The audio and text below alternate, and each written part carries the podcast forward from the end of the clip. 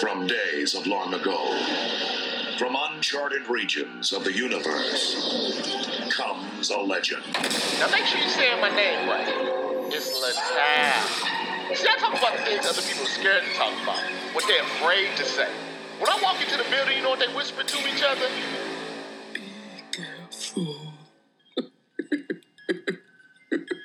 Now you tell me, you want those pretty lies, or you ready for the ugly truth? Let's get it. Is Robert Littal with BlackSportsOnline.com. You're listening to the Ugly Truth podcast. Why don't tell you those pretty lies? I tell you the ugly truth about what's going on in the world of sports, entertainment, and viral news. Um, I know a lot of you uh, watched uh, Nipsey Hussle's funeral uh, yesterday. Uh, I know a lot of you watched the procession. Uh, thousands upon thousands of people were there, uh, filled up the Staples Center. Only a funeral for Michael Jackson did that. Let that sink in for you.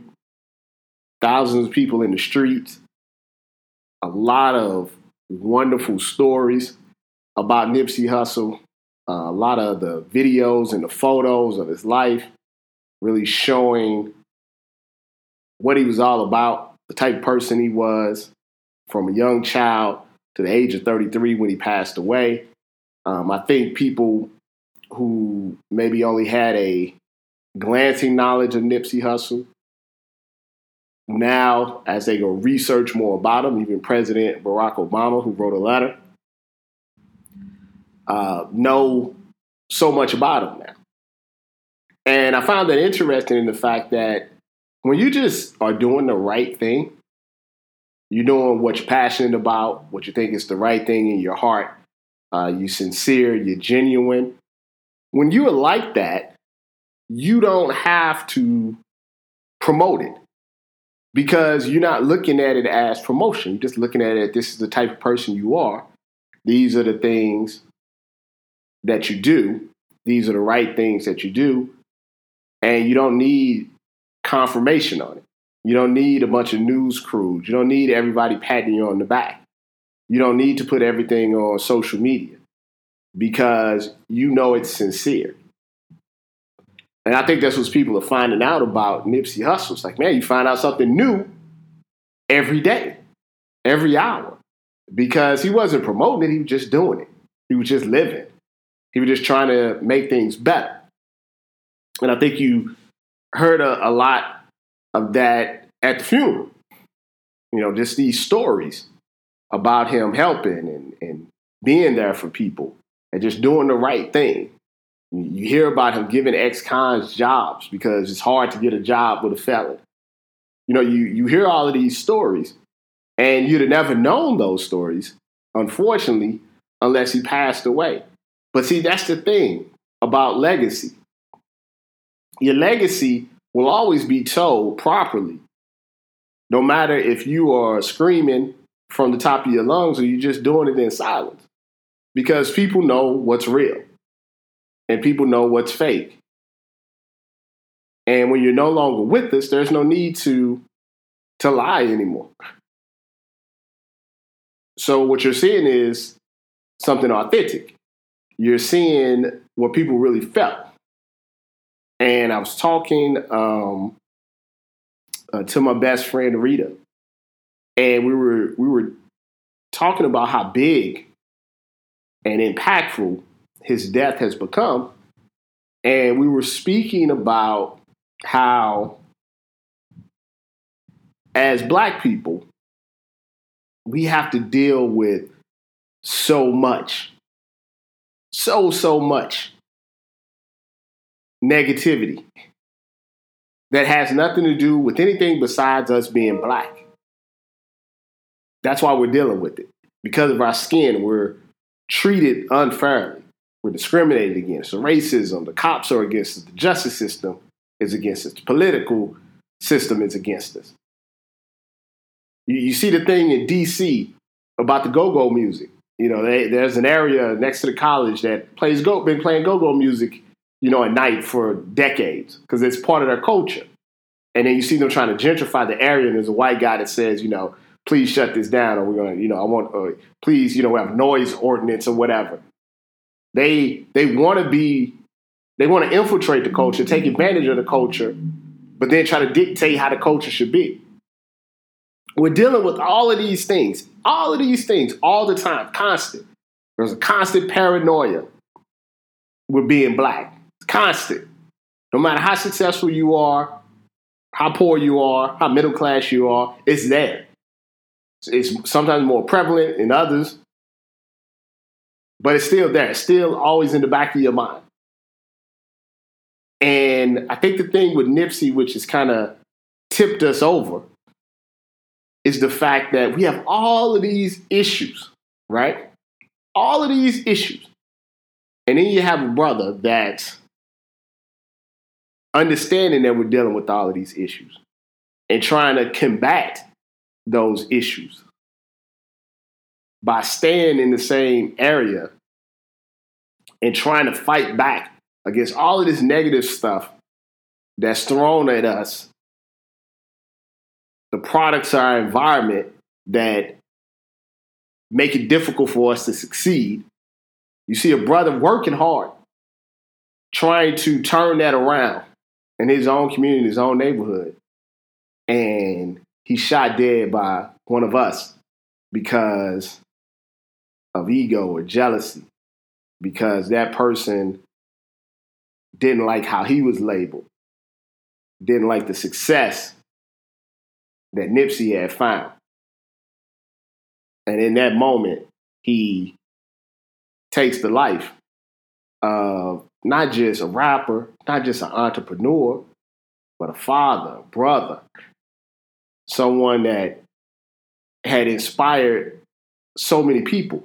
And he took them out right in front of his store, right in front of an area that he grew up in, right in front of the part that the cops had harassed him at, that he sold his tapes at.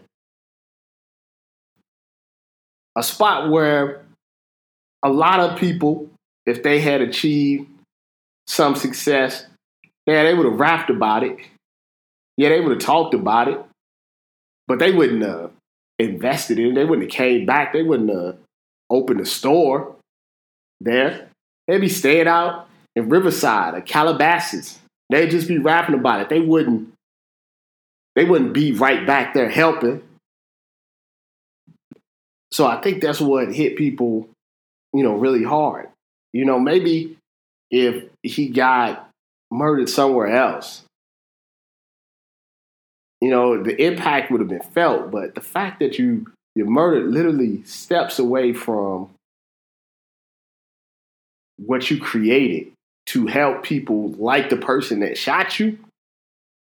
See, that's bigger than that's just bigger. It, it just makes everything feel bigger bigger than Nipsey, bigger than than us. And that's what hurts. It hurts that someone would do that to our own. And I think that's why you see so many people coming out and so many people having emotions, people that don't even know them have emotions, because we already know that we're dealing with all of these things. And we also know that even though we're dealing with all of this stuff, that we're not safe around each other. If they could hit Nipsey right in front of his store,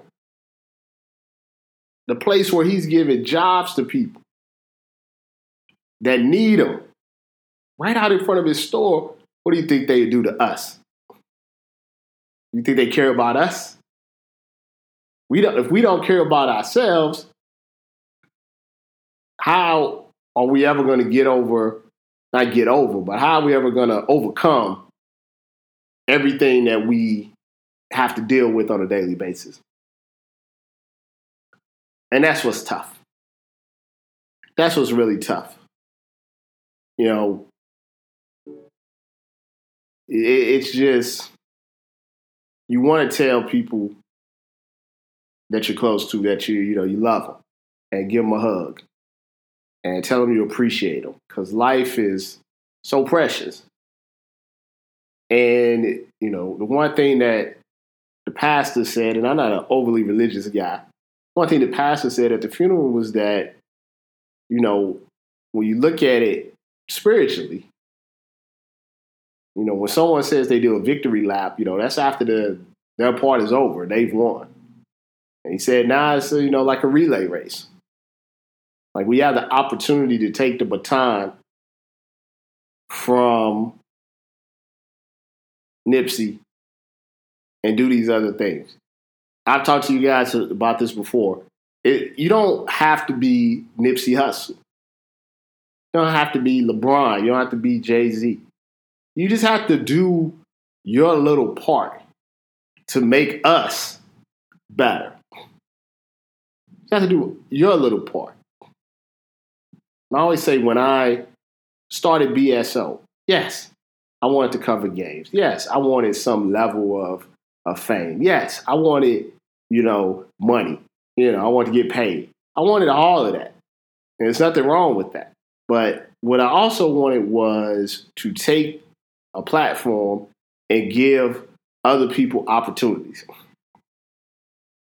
to do something that they've always wanted to do.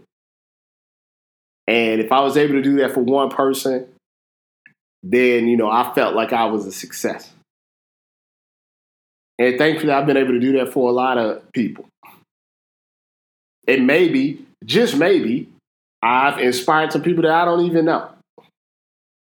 You know, people come up to me from time to time, you know, like what you do, you know, we started something, you know, we heard you say this or heard you on the radio or heard a podcast or saw you at the at the Super Bowl and and that's it's us.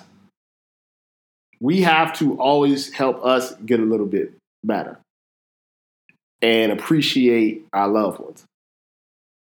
So my final thought on all of this eh, is if you're listening, I know sometimes, and I do it too, we we argue and we're infighting because we're so frustrated about everything that is happening to us and the way that it's harder for us. But let's try to do our best to get along, to help each other.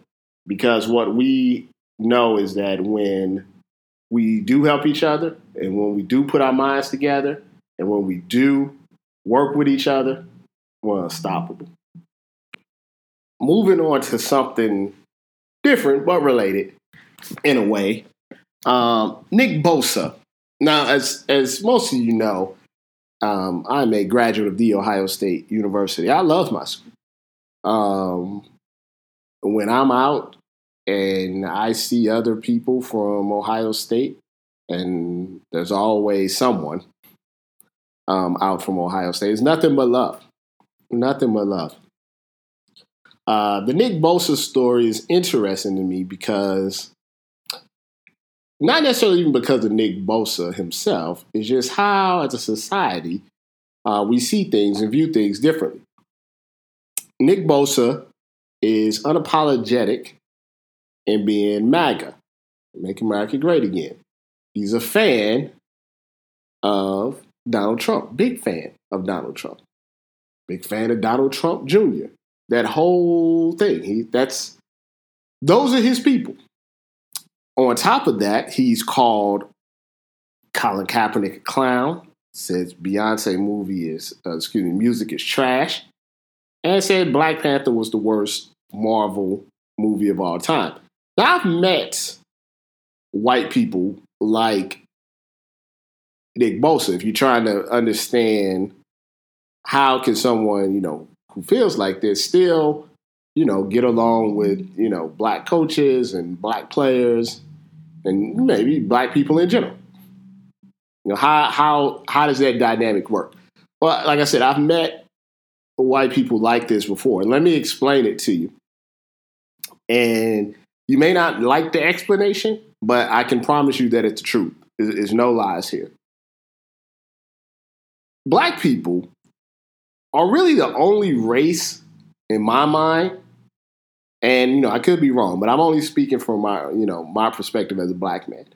Black people are really the only race where, in other races' mind, in this case white people, we can be separated into multiple different types of black people, meaning that they see us as almost different groups. You know, to make it real simple, it's like the good blacks and the bad blacks. And the good blacks, in their mind, are basically what I would call, in their view, not in my view, unproblematic black people. And you say, well, Rob, what's unproblematic black people? Well, un, in, in, the, in the white person's mind, an unproblematic black person is just someone that, yes, they're black, but, you know, they're really more into themselves and nothing outside of the realm of just doing whatever they do. And you know why they like those type of black people? Because that's how white people live. White people live in a unproblematic lifestyle in the sense that they don't have to worry about certain things because you know they're just white. So if you're just a black guy that doesn't talk about the struggles of being black, or you keep those thoughts private, and you're the type of black person that is willing to overlook certain things with white people as long as they're nice to you, then those white people will put you in this category of black people that they can deal with or that they have opinions on. They feel like this is how black people should be, like James over there. Then they have the other black people who they feel are problematic. And those black people are the ones that are vocal about the fact that we're black and that there's issues in our society. There's a reason that he picked Beyonce and, and Colin Kaepernick and Black Panther. Has nothing to do with Beyonce's music. If Beyonce was, in his mind, an unproblematic black, wouldn't have probably any opinion on it at all. But the fact that she speaks about police brutality and some of the other things, now all of a sudden the music is trash. If Colin Kaepernick, I would love to know what Nick Bosa's thoughts on Colin Kaepernick was when he was just going to the Super Bowl and kissing his biceps.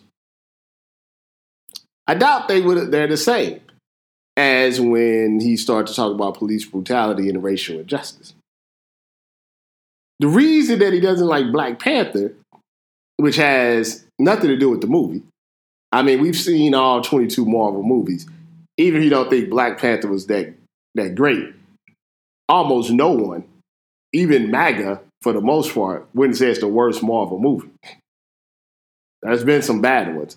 Black Panther's not a bad one, but it represents black empowerment, black actors, black actresses on an equal level, equal playing field. That's problematic. Can't like black, you know, Black Panther for that. And to me, and I can tell you this, that's how he was raised. That's just how he was raised. You know, Joey Bosa's like that. Dad's like that. Urban Meyer's wife's like that. That's just a product of your environment. The difference is, is he talks about it more. And the other difference is Nick Bosa is not that much different than a lot of white athletes. They feel the same way. A lot of them probably voted for Trump. It's just they don't talk about it. And in turn, that makes them like a lot of white people in general. Because there's no way that Trump can be in office just with the people that talk about him. He needed more. He needed that person that is your neighbor, that you see every other day, that you talk to about the game, that you have no issues with personally, you think he's a regular old neighbor, that guy or girl, they voted for Donald Trump. They're as nice to you as they can be. But they voted for Trump because they don't have an issue with you. They see you as separate. You're not like them. Only race that that happens to. If a white person goes shoot up a school, it doesn't blow back on other white people. It's just the actions of a person. Black people are always separated. If no one ever goes up to a white person and say, You're very well spoken, you're very articulate. Nobody says that. And trust me, there are dumb white people that are inarticulate white people, there are stupid white people, there are smart white people. Nobody separates, they're just white. Nobody says that's a dumb white guy, they says a dumb guy. Nobody says that's a smart white guy, they say that's a smart guy. Black people, if you're smart, they say, oh, you're very articulate, you're very well spoken. It's as if it's not possible. All of it, then they put you in that little box on the other side. Oh, this person's okay. Me and my fiance, a lot of times we would go places and maybe we're the only, you know, black couple, black and Mexican, black couple in wherever we're at. And we can tell that they see us differently. Now, we may be bumping Chief Keef in the car, but in their mind, oh, this is educated, articulate. They're okay. They're all right. You walk in a certain store, they get they uh, they're okay. They're not like the others. White guy can walk in there, you know, a store with flip flops and whatever, and they don't they don't they don't separate them. that only happens to black people. So when he's going back to Nick Bosa, people I think the interesting thing about it is is that this is a majority minority thing in the sense that if you just flipped it and say this was a black prospect, NFL prospect, that said, I don't like, you know, I'm a big President Obama fan. I don't like Trump. I don't like the justice system. I don't like the cops for what they did in my area, in my neighborhood. If he did that, do you think it'd be a bigger story? Of course it would. Do you think people would be trying to protect him? Of course not. You listen to people say, well, you know, he's, he's entitled to say Beyonce's trash, hates Black Planet, loves Trump. Was Colin Kaepernick entitled to say they thought the cops was trash and the justice system is trash? Was he entitled to? No, he's blackballed. Now, how's that going to play out in a locker room? Let me tell you something. And you may not like this, but it's the truth. A lot of those black players in those locker rooms are okay with being put in that other box. The box where they have the money and the fame and not don't have to deal with the every single day issues that a regular black person would have to deal with. They're okay with that. It doesn't bother them. So when Nick Bosa walks into that locker room, yeah, maybe he has a problem with a couple of the players that understand that this is someone that really looks at them in, in, a, in, a, in a real moment as beneath them. But for the most part, they won't care. Can rush the passer, that's all they care about. It's literally all they care about. And that's their prerogative. But once again, it shows the hypocrisy of speaking out. Because as someone once said, or something like this, is that people will always respect your opinion if they agree with it. it's only when they don't agree with it is when they don't respect it. So when the majority of the owners are MAGA and front office people are MAGA, then why, of course, why would they have a problem with Nick Bosa saying he's MAGA? He's one of them. They don't play golf with him. You're entitled to your opinions. You're entitled to your political opinions, your political affiliations. You want to be MAGA, you want to be a Donald Trump fan, that's fine. Uh, if you are, I'm always going to look at you in a, a different light. That's just the way it is. So if you don't care about that, that's perfectly fine. So I'm always going to see Nick Bosa and Joey Bosa and anybody else that I find out that is MAGA. I'm always going to look at them in a different light because that tells me you don't really care about minorities. You don't really care about making this country better. You prefer white power. But on the football field, probably not going to matter. It's definitely not going to hurt his draft stock. And there's enough black people, black media people shucking and jiving for him that he'll be fine sad that a black athlete couldn't do the same thing. You have a totally different, be reported on totally differently. But once again, like we talked about right in the beginning of the show, when you're black, you always have to overcome obstacles that others don't.